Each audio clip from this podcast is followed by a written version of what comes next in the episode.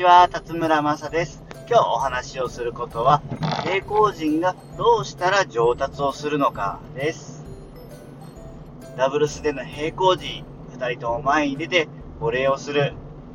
これができれば、早い展開で攻めることができて、相手にプレッシャーをかけることができます。ただ、ボレーが難しい。ボレーをミスしてしまう。相手に抜かれてしまう。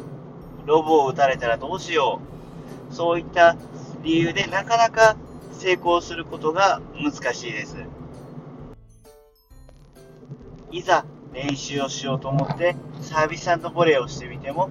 リターンをボレーでうまく返すことができない。足元に来たら浮いてしまう。そんな状態が多いと思います。その理由として、まず平行陣に慣れていないということももちろんですが、サーブが平行陣に合わせたサーブができていない。リターン、サーブに対してのリターンが返ってくるイメージが平行陣用にできていないということがあります。平行陣でボレーをするのが慣れていないのはもちろん練習していかないといけないですし、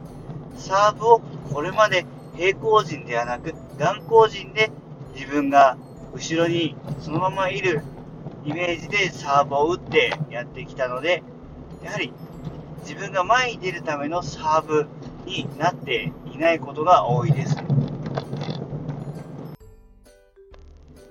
自分が前に出るためのサーブといっても、時間を作るためにゆっくり打つのではなく、相手を崩す、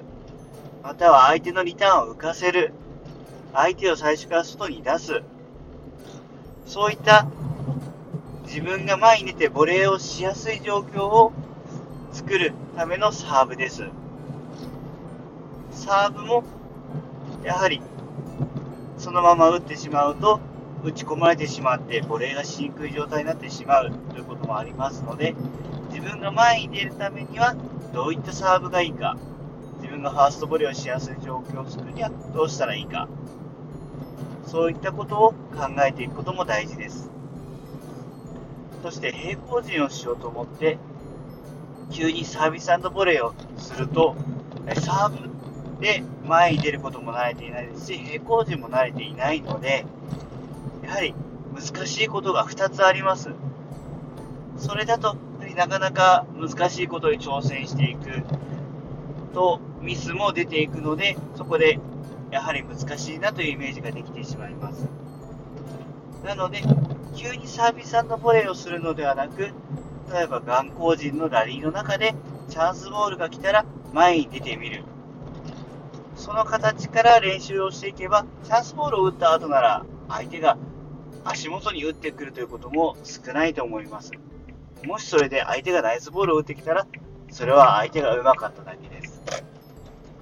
なので、平行時の練習をするからといって、急にサービスボレーをするのではなく、チャンスボールを打って前に出る。そこからボレーをしてみる。その練習から始めてみるのもいいと思います。そこで、だんだん前に出て、うまくいくようになれば、サービスボレーに挑戦していくという流れもいいと思います。平行時できるようになれば、相手にプレッシャーをかけることができるので、戦略の幅が広がり、ポイントの取り方も増えます。いきなりやっていくのは難しいですが、できて損はしない技術なので、挑戦をしてみましょう。それでは、ここでお話は終わります。ここまで聞いてくださってありがとうございました。それではまた聞いてください。バイバーイ。